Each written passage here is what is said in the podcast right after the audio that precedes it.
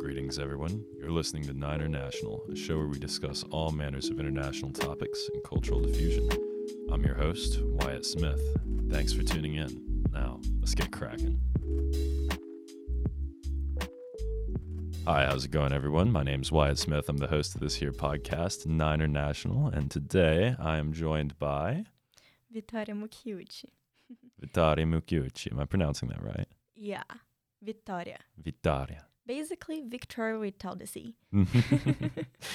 and you were from Brazil, is that correct? Yeah, I'm from Brazil. I come from a small city inside São Paulo, United States of São Paulo.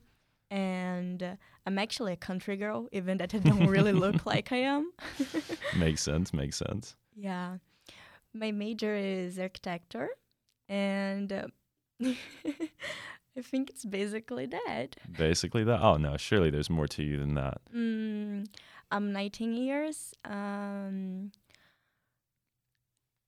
We're gonna find out, right? That's the whole point of the podcast, getting everybody Yeah. to know you. So, how did you wind up in the United States? And um, you know, tell me why your major, why arts and architecture, and why UNC Charlotte. You know, what took you from Western São Paulo all the way to the University of North Carolina at Charlotte? Let's hear that story.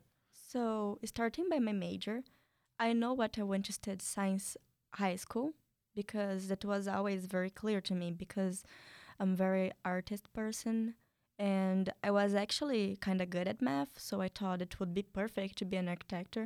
And uh, in Brazil, high school works in a different way. That means we don't really choose which classes we can make or not. And basically, our whole year it's decided by the school. So we, you sign up and you study the same thing as everyone else in your class.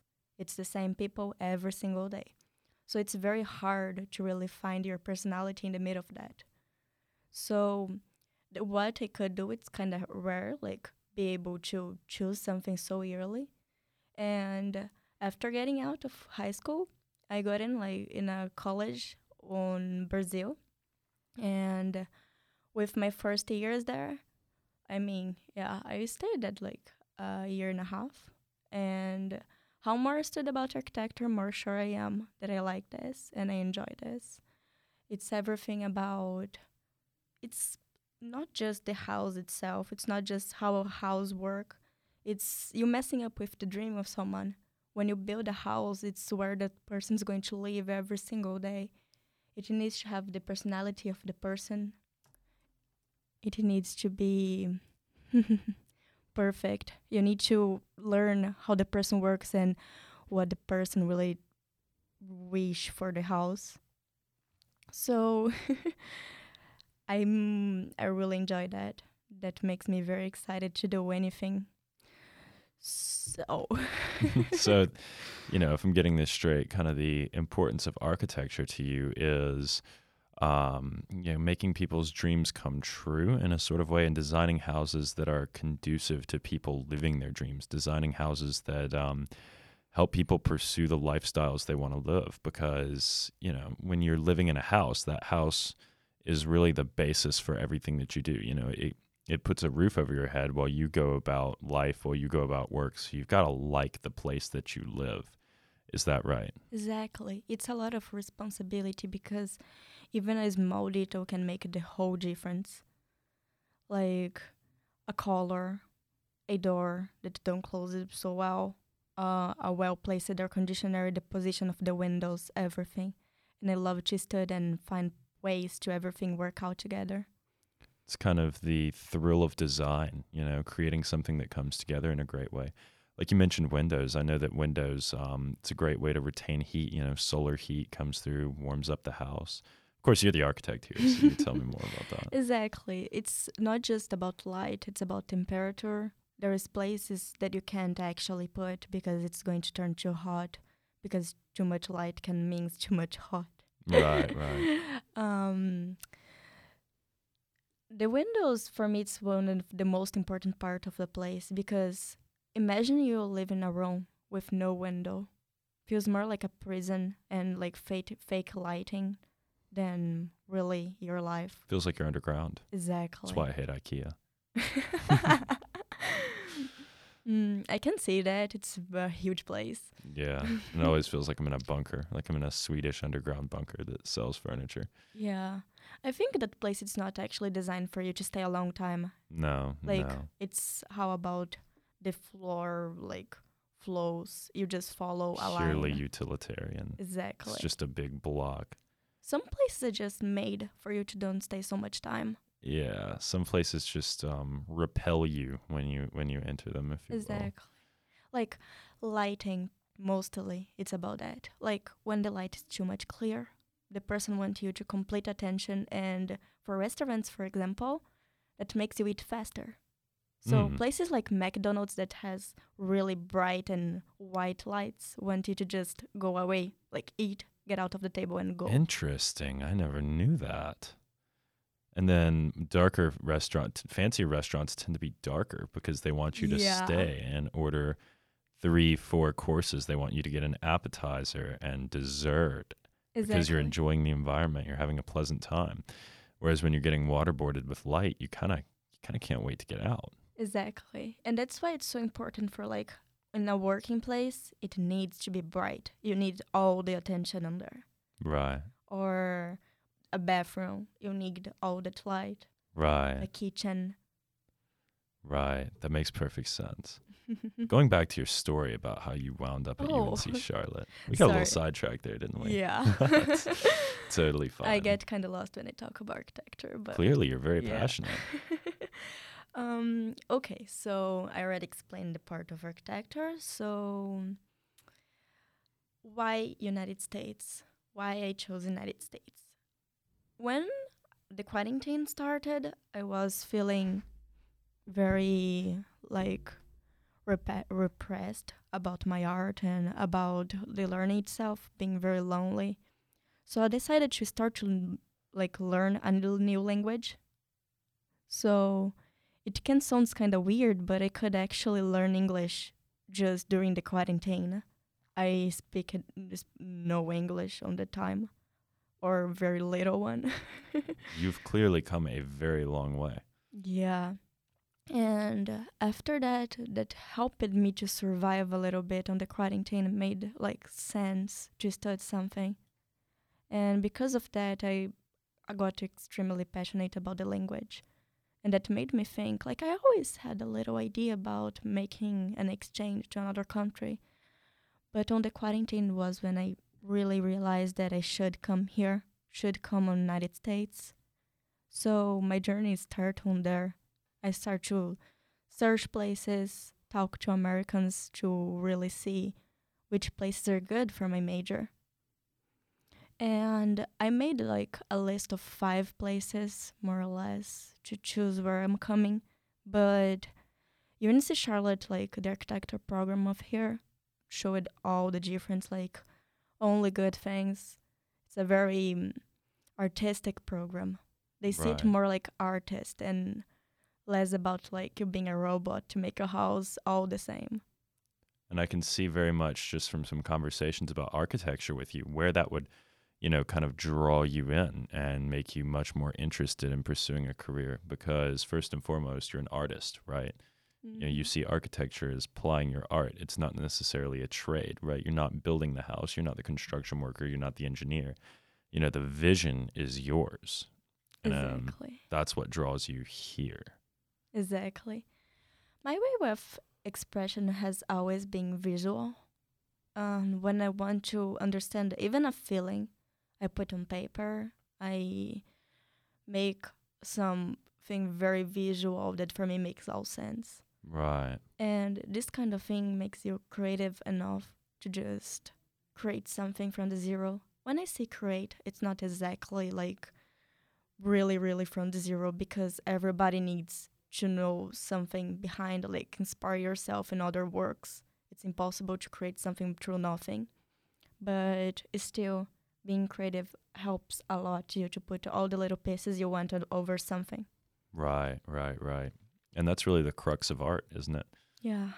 So, So, um, talking about the process to get here, I struggled a lot. oh, really? yeah. It was difficult. Every single step I did, I found some problem because I so I have the medical condition of ADHD. ADHD. Yeah. Yeah, Thank you. Um, I still am kind of bad to pronunciate it. totally fine.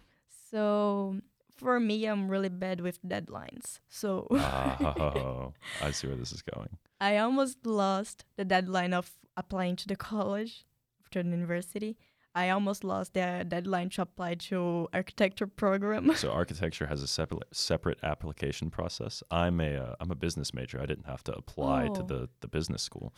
Yeah, like for you get in our architecture program or even arts program, since it's very different here, like I said, it's a huge program. You need to have a portfolio of your work. So it's very crucial to to be like creative and have something to offer to them to they as- accept you. Gotcha, gotcha. Makes sense. Makes sense.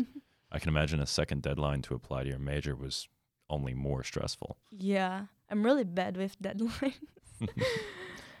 but everything went well. I actually uh, end up like really finishing my application one day after the deadline, but they understood why that happened and they let me in. oh wow. um, and after that, like a lot of more little problems, like um, getting my visa, finding where to stay, because when I actually applied for housing, I don't even had a place inside the university. Right. So imagine like yourself in a whole new country and you can't even really live on the university. Oh my god. So you're in off-campus housing right now. I am. Yikes! Yikes! Yikes! Well, Yeah, like my apartment's good, but I have some little problems with the place. yeah, that happens sometimes. that happens from time to time. Yeah. So, you know, what tell me a little bit about, you know, what was your life like in Brazil? Because I, I feel like, and this is something that I think Brazil has a very unique quality in that I feel like Brazil is probably the most stereotyped and simultaneously misunderstood country on the face of the earth because you know, you walk up to um, to any American and you say like, well, you know, what does Brazil mean? They just say like, oh, you know, it's soccer and hot chicks, and you know, it's it's uh, you know, toucans and and parrots and like Americana and you know, like yeah. How do you feel about some of those stereotypes? Can you confirm or deny any of that? Most of them are totally wrong. Yeah. Even more like um, Brazilian body. Like, of course, that's our pattern of beauty, but that doesn't mean that most of chicks will be like this. yeah, it's it's very um very sexualized, I think, in the United States. Like this idea of like Brazil and like Latin passion. Yeah, it's very Yeah. And people here have a little problem of like really seeing that we are actually very mixed and we have all kinds of people like you. really. Yeah. Tell me about that. People already even asked like um, if I'm from Brazil, why I don't have like any traces of being pardo or anything like this. Just for the audience, what does pardo mean? It's like in Brazil, it's kind of hard to ex- really explain races because this is kind of historical. Back then, that was a good thing to try to make your family look whiter. That will sounds really bad, and it is really bad. So it's like a social convention that people wanted to look Yeah. more white. Like I think this is very you can see it a lot on South America. They it's not even our, our historical books like that was a problem because people saw like marrying white people to make your kids whiter, like improving your race. My when God. it's horrible. That's terrible. I know. So for us, it's very hard to just look to someone and say like you're black or you're not because everybody's completely mixed, and we have a lot of different names to explain every single pe- person. Like pardo, we have mulatto, we have a lot of different names for these mixes. Now in Brazil, I know mulatto in the United States is is probably not a word um you you would ever use. Is that like accepted terminology in Brazil or is that kind of like a, a slur? Uh, pardo, you mean? no, mulatto. mulatto. It's Like, like is that acceptable? Because I know in the United States you don't use that word. Yeah. Uh, no, I think you guys are better about it because most people here it's easier for just like say I am black, I assume to be like this. Right. In Brazil feels like even more when you get old people, they still have like these racial problems, you know, and they refuse to see ourselves 100% as black. Interesting. So going back to people in the United States often, you know, ask you like this this question, you know, what do you see as like the stereotype there? Like why aren't you part of like tell me more about that. Um, in Brazil, we actually have like a lot of immigrants from Italy and Japan, and even like all over the world. We even have like red hairs and everything. So we can't like come here and say I'm Latin, so I'm probably black. Everybody assumes that you look Mexican or Yeah. something like that. Exactly. But it's like I said, it's learning. And if you don't really study that, I can't really blame you. It's kind of fucked up, but since you didn't study, I don't have a problem to explain the difference. Right, right, right. So about those stereotypes like parrots and and Rio, like what else have you kind of encountered in the United States um or or really just in Brazil? Like do you have anything to say on on those those things? So, first of all, it's not everybody that likes soccer. Really? So Yeah. Brazilians aren't born with a soccer ball in their life. I really thought that was part of the the process. You're just born with a soccer ball. Of course, like we're very proud, even more when it's like World Cup. Yeah. everybody watches and everybody cheer up, even the ones that don't like football or, or I mean soccer. I'm still getting used to call it you can soccer. call it that. In Brazil, football is soccer and American football is football. So for me, it's kind of confusing. Right. um, but for like when you're on high school and you have gym, you are kind of obligated to play foot soccer. So everybody knows how to play, but it's not everybody that likes. Right, right. I mean, that's not dissimilar to the United States in a lot of ways. Another stereotype that I hear a lot about Brazil is that, um, you know, is the uh, the the Rio de Janeiro stereotype, like that everything is like Rio, um, and everything, you know, First of all, our capital is not Rio; it's Brasilia. a lot of people think it's Rio. Yeah. I still can't believe that. Most of people ask like if it's Rio or São Paulo, and it's not. It's not. It's no. like people asking if the capital of the United States is New York or Chicago. yeah, it's basically if I said that. Different ball game. And I think it's kind of fun even when they ask like why do I speak Portuguese and not Spanish? Do you, do you really get that question? Yeah. Oh my God, I can't believe that. yeah. Our colonization was by Portugal. So guys, if you're listening, we speak Portuguese. all right, all right.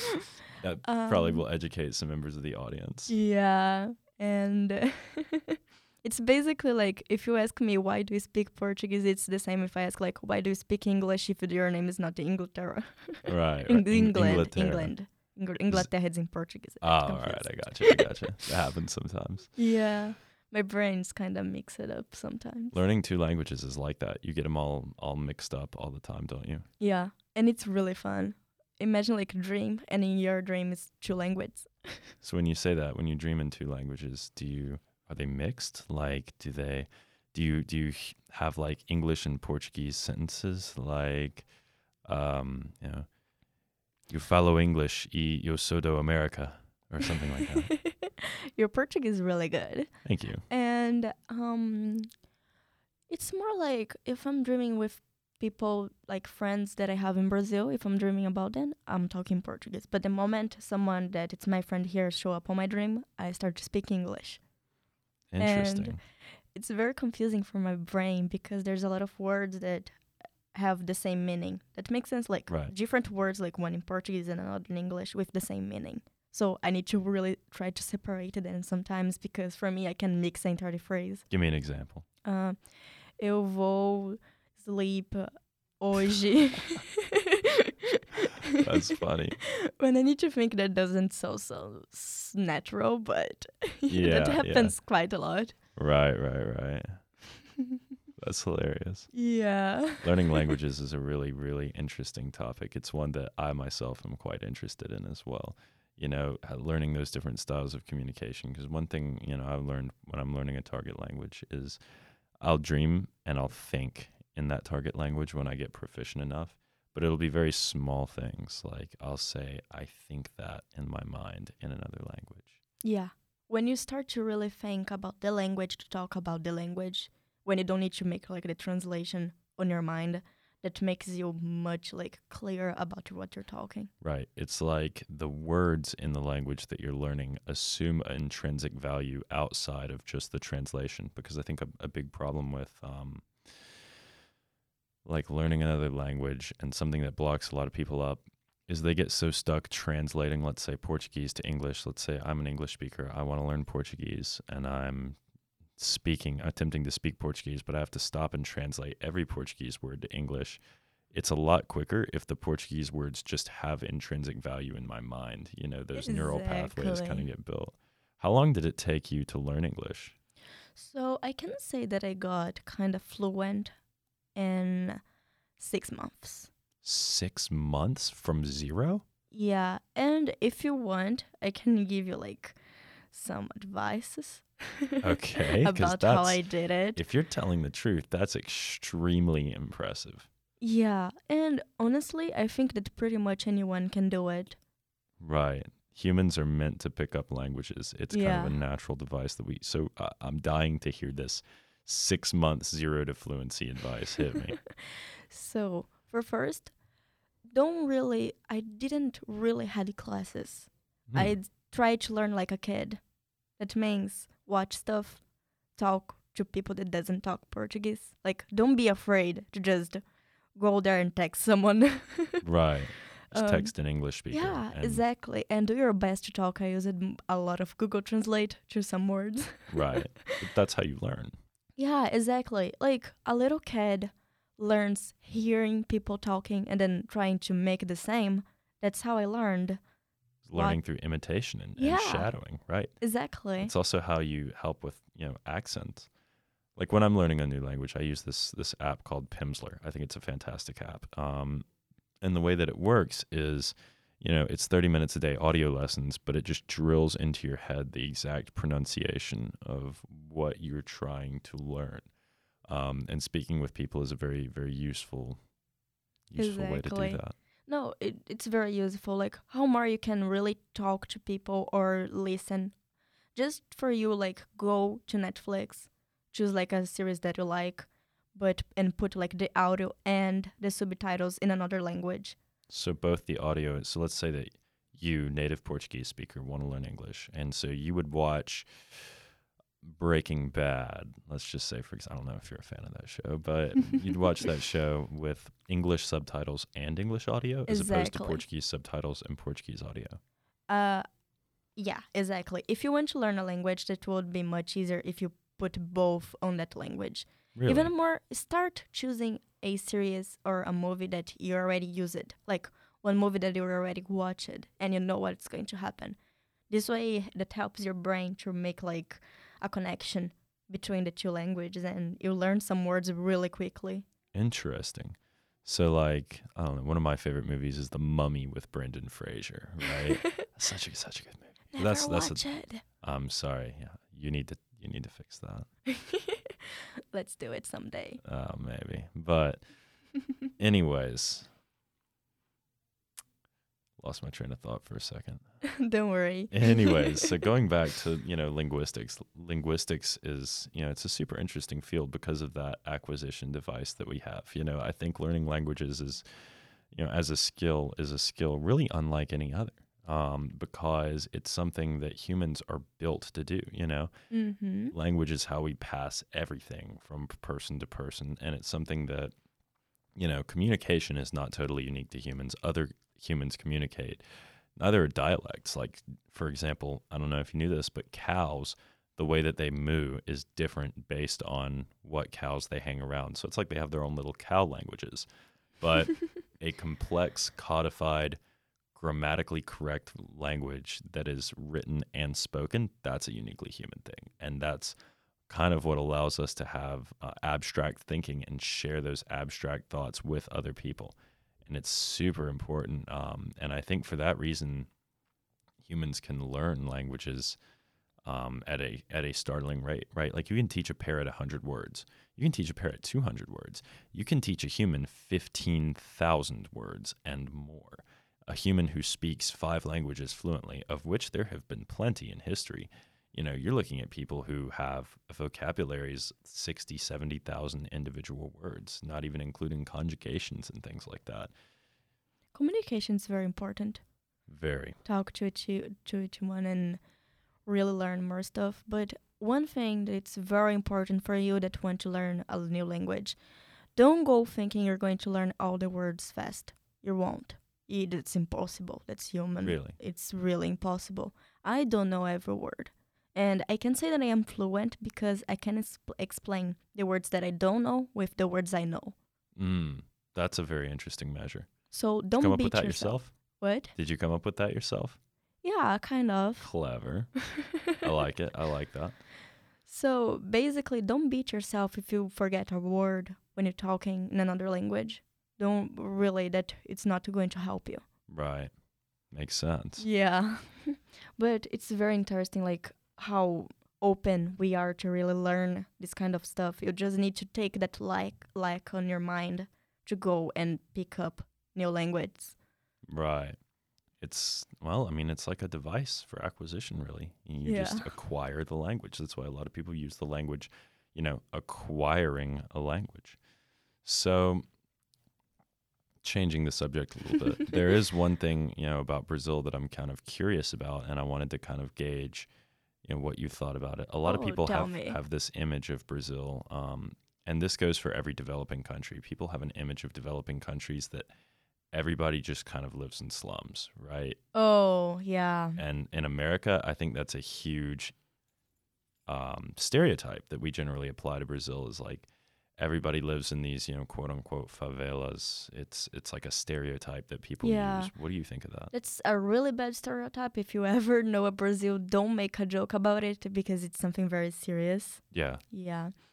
And uh, that's not true. Like, of course, a, l- a big part of the population is considered like not so well with money. But you can't say that we all live in favelas. It's even kind of funny to me that it some people really think that. And a lot of people think it. yeah, that's like crazy for me. We're not just jungles people. um, like I can talk about my experience. I live in a really nice condominium that my house there it's much bigger than a lot of houses here. Right. So you can't like grab one part part of the city and say that that's how the city looks like. That right. makes sense. Even here, every single place here has a good place, like a healthy part of the city, and a part that needs help. Like a like wealthy and not wealthy, basically. Exactly. So what I'm kind of gathering is that income disparity is a lot larger in Brazil than necessarily um, just everyone is poor. Like it's you have an income disparity problem, and when I say income disparity, I mean like you have a group of people who are really, really like I wouldn't say like really, really rich, but you know well off, and a group of people who are you know kind of lower on that that spectrum. Um, Exactly. It's it's like this in every part of the world. right. It's bad for someone think that like it's like this here, but no, it's not like any other place of the world. It's not true. Right. It's very similar.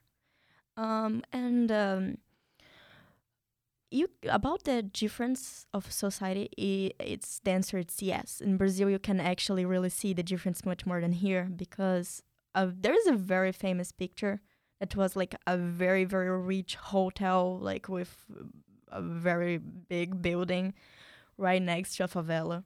And you can see like even feels like someone made the picture and don't feels real, but it is. Feels painted. Yeah. Literally feels like the entire place is cutted by a line, reach and not reach. Right. So does that cause like I mean obviously that's that's a huge divide in Brazil. You know, can you speak a little bit to like where you see that divide manifesting? Um it's basically like I I am used like I will talk about my experience because for me it's easier to to explain what I'm Yeah. thinking.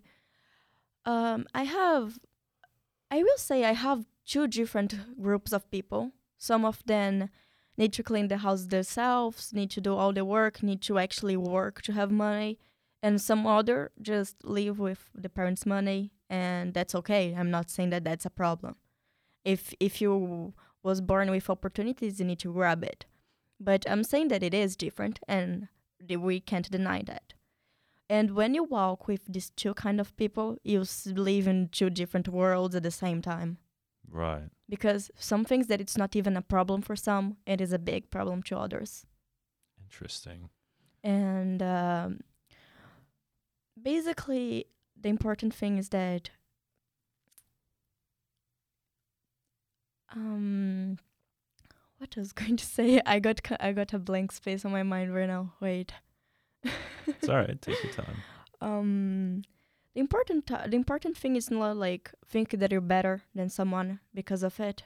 Mm, because that something is that hugely important. exactly because if it's something that you didn't needed to work yourself to get, you can't say that you're better than anyone for having.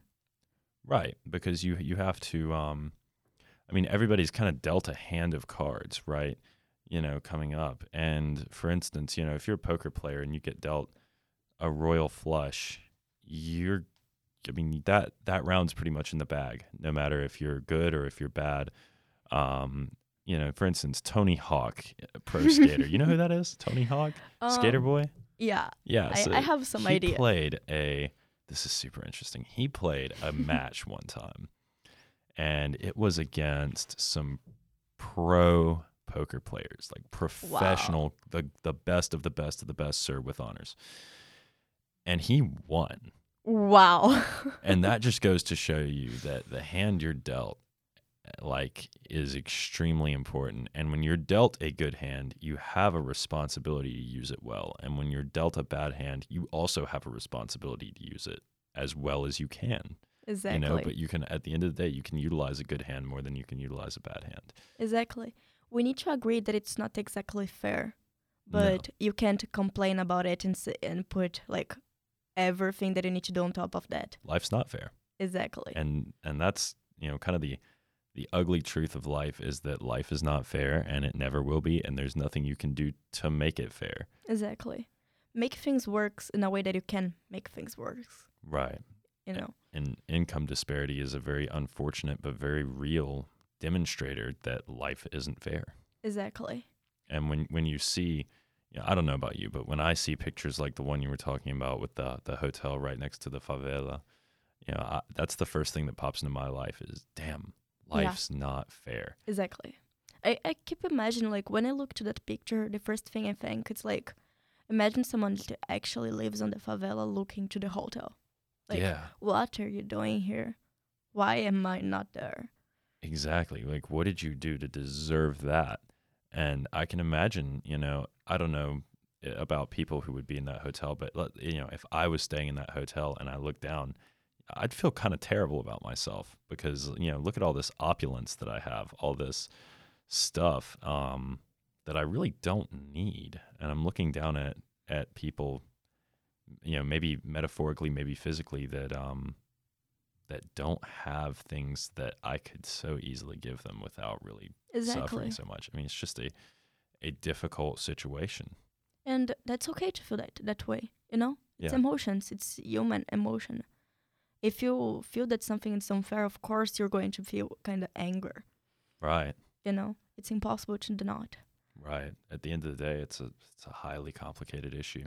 And honestly, like even if we put a lot of money on there, the money education from there it's not that good, you know? They need we need to actually like teach our kids since the beginning how to work with money to grow in life, independent if you have money or not. Because if you put a bunch of money on like let's get an example, someone that is living on the streets by now, if you put a bunch amount of money, which bank this person is going to put. She doesn't have an account. She doesn't. The person doesn't know what to do with the money. Right. And that's something that is a huge barrier to people who are this is why education is so so important. You know, I think education is a society's best way of of frankly equalizing itself. you know, arming people with the knowledge and the mindset of of how to actually, you know, work with the hand you're dealt.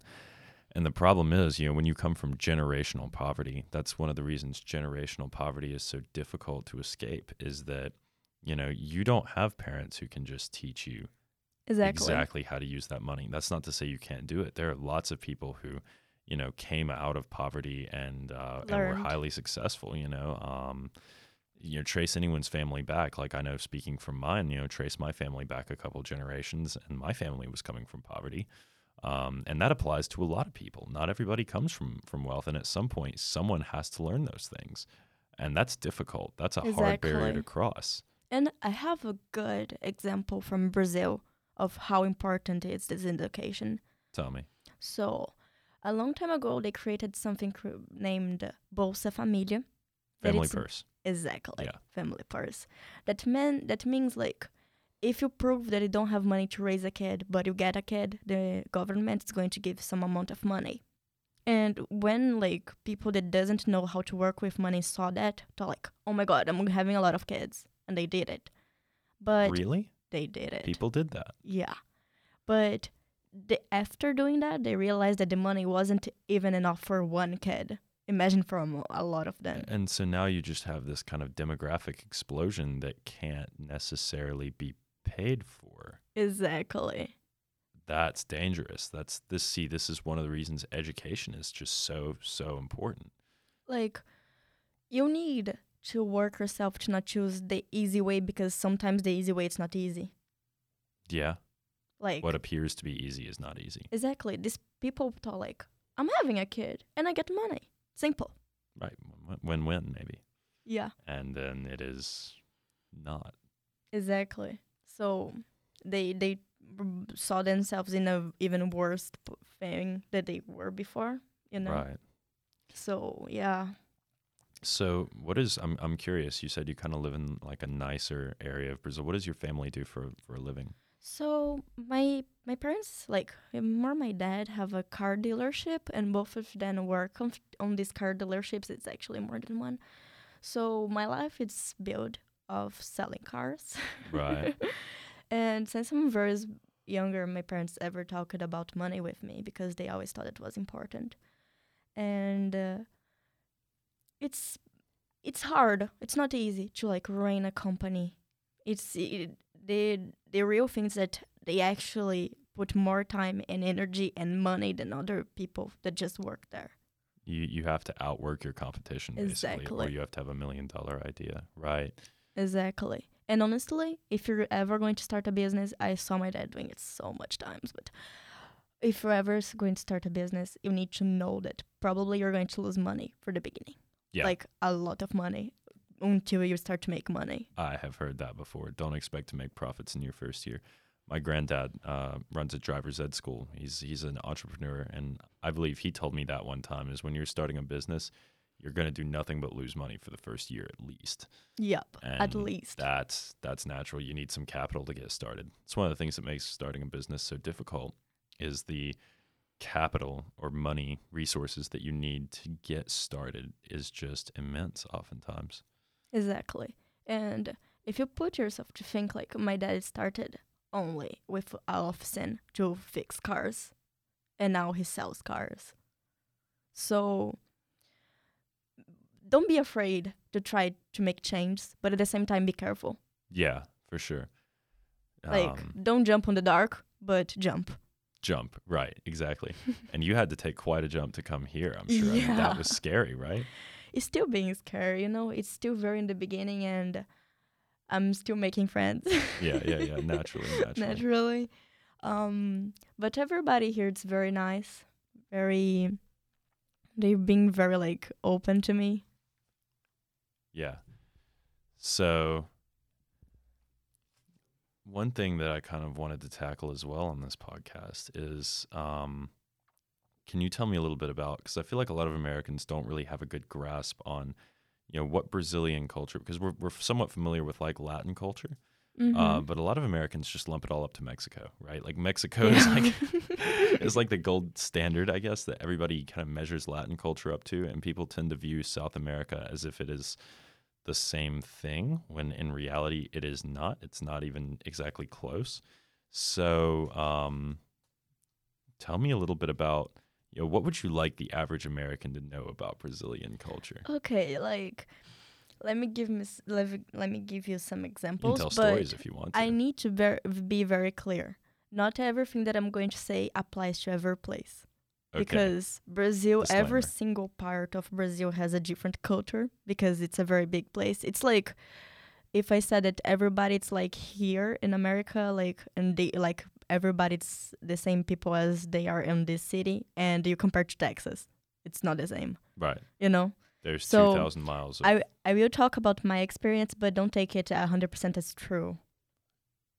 I'll take it as true, but maybe not all inclusive. Exactly, That, that's what I meant. Yeah. So basically, living in a country city of in the state of São Paulo, we basically like people in Brazil are very friendly to you. If you show like you have um, a problem, they probably will try to help you. So they are very open. That's something that uh, that it's kind of like it, it's here, but with some differences. For example, eating time in Brazil, if you're eating anything, even if it's small thing, and you're someone by your side that it's not eating anything, we share. Like we at least say, like, "Do you want some?" We need to say. It's, like a, cultural, thing. Yeah. Exactly.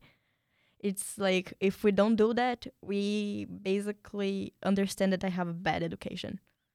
Hmm. Um, what more? Uh, most of us always wait people to go to the table to eat. Like if I have my plate on the table, but my friends is still coming to the table, I wait then to start to eat. Right. It's all about like in share food. We we very yeah we very like this about sharing food. Right. um, what more? Uh, ages for example. Here the age for driving is sixteen. Um, age for drinking twenty one. But in Brazil, all this age is 18. So you can drink with Hmm. 18, but you only can drive with 18 years. Interesting. So you just there's really just one adult threshold because man, in the United States, you know, you can you can buy a rifle or join the military to be a fighter pilot and fly a fifty million dollar piece of equipment at eighteen. You cannot have a Budweiser. Do not have a Budweiser. You can be arrested. Yep. In, in Brazil, with alcohol, they're actually not so good to control it. Mm? And so it's like the age is 18, but I know a lot of people that started with 14. 14? Wow. yeah. So And in Brazil, it's very hard to control because the illegal thing, it's you to buy. I guess there's kind of a like a party culture in Brazil, or is that another yeah. stereotype? It's like the parties in Brazil are very different. Like Uh-huh. here, it's more about conversation. Like everybody stand up and talk to each other. Right, In Brazil, a party if doesn't have dance, it's not a party. right. What do you mean dance? Music and literally dance. Like we have choreographies for random musics. Okay, so are we talking like line dancing or like kind of All types depends of the party, All right, but has to be has to have dance. Even more for girls. Girls normally just go to parties to dance and drink a bit, but mostly A bit. a bit. Depends of the girl. Tell me more. Like, so what's the high school experience like in Brazil? Like, you know, being a teenager. What's that? Um basically like I grew up watching American movies, so I thought that that it don't really existed.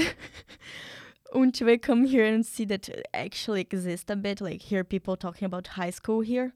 Uh, In Brazil, it's very different. High school in Brazil feels more like uh, university here. Right. Everybody like treats everybody fine. Mm, Like bullies are much more harder for you to see because in Brazil, if you bully someone, the person will understand that uh, she, the person can mess up with you too. It's a joke. yeah, It's like an ironic, sarcastic thing. exactly. because I know in America, one thing that is really prominent in our high schools is cliques. We call it clicks. Like people click up the moment they get to. Man, I see freshmen doing this all the time when I come to college. it drives me nuts.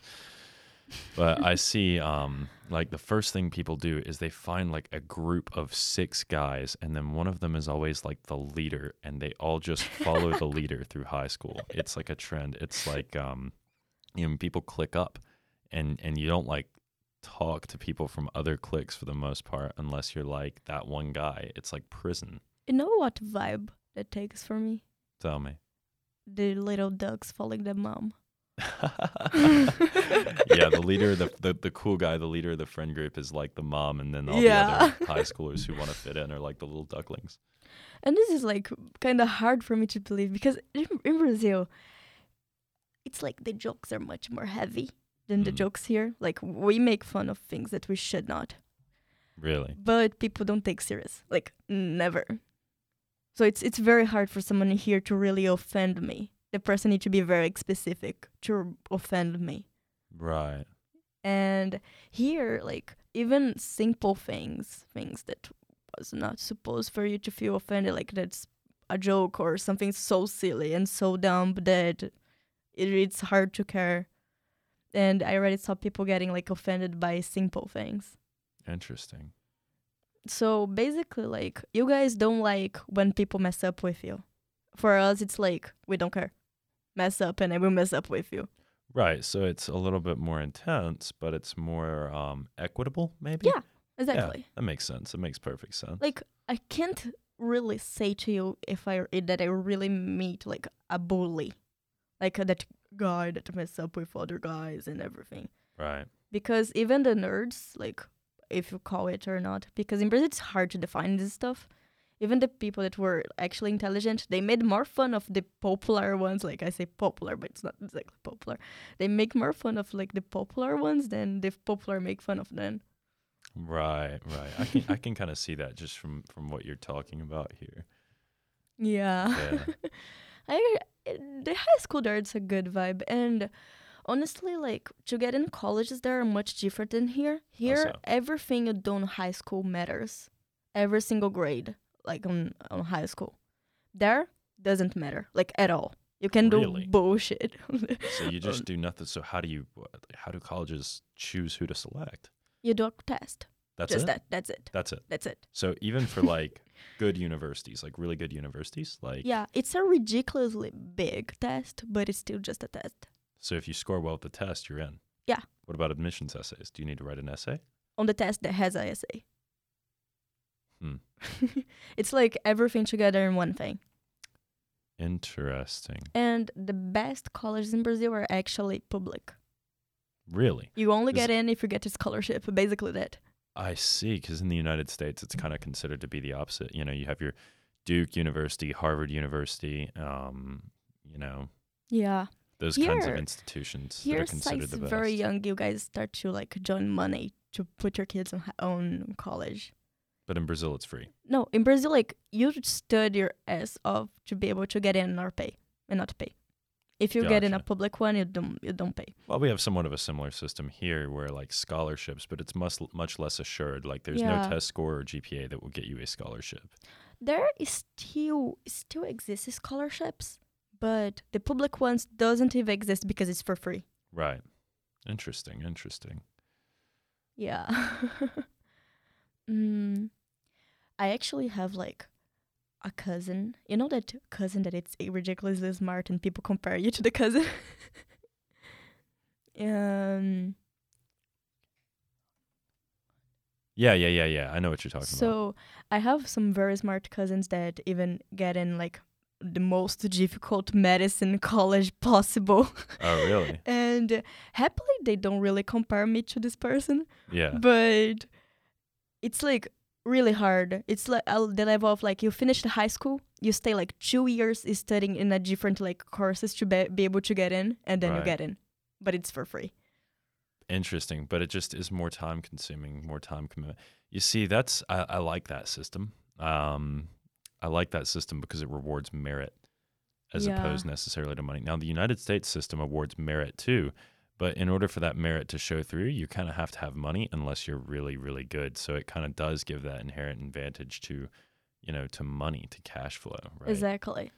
It's like if you're smart and you're taking this serious, you don't need to pay. Right, right. Makes sense. But at the same time, there are better points here too about college because college in Brazil you still can't choose what you're studying. Like you choose your major and they make like a list of classes that you need, Right. and you don't choose when or who is the teacher. so don't you can't. There's no electives. There's no elective system. no elective. Like there is elective system, but it's like choose one class. Yikes. Yeah. Here you choose every single class. Pretty much Exactly. you fill out your day. That's even kind of funny because last like on the on the quarantine that was like a gossip about like they changing something on the government that would make high schools in Brazil be more like high schools here that you choose. But we discovered it was actually a lie because they did create the system. But the school just like no, I'm choosing. You- You're So not they allowed just to refused. Yeah, they just refused. Like they just changed the name of the system. Huh. How interesting. And- Sounds like yeah. school in Brazil versus the United States is drastically, drastically different. Yeah, exactly. Like very, very different. Yeah, like here you have so different classes from each other that you make friends in different classes. That makes sense. Yeah. You don't really stud the entirety time with the same people. Right. Whereas in Brazil, so like even in university, you're just moving in a block. Yeah, you Like have all your people? classes on the same building, on the same on the same class. That's crazy. Like the teachers changed the place, not you. Absolutely mind blowing. Wow. that is super weird. So far, great conversation. Um, before we close out, I'm just gonna ask you, what's on your mind? What are you thinking about right now? Like, what's running through your head? you know, before Um, we close out the podcast, what would you like people to know? Mm, Anything at all? Let me think. I don't know exactly how to answer that, but I can say that um that was my pleasure to be here. of course. and I really pleasure to have you. enjoyed. But basically, I think what you could take about this conversation is like be smart about money and take serious college because college is future. Stay in school, kids. exactly. basically. Stay in school. what about about Brazil? Anything else you're thinking about? Anything else that you want Mm. to talk about or find interesting? Um, I have some things on my mind about Mhm. like different things. It's like here, I there is something here that I wish was more like in Brazil. Like, for example, about sexual harassment, because here, some things that you do, like you just go arrested. Like if you mess up with girls, you can be arrested just for that. In Brazil, it's much more hard. We have some problem with consent sometimes like you're in a party, the normal way of a guy hitting on you, it's like grab your face and kiss you. Just without asking? Yeah. just- without without conversation. You don't know the guy. so you just don't random guy just walks up to you and just Exactly. Yeah. And they normally only respect that you don't want if you say like I have a boyfriend and the boyfriend's going to be mad with you.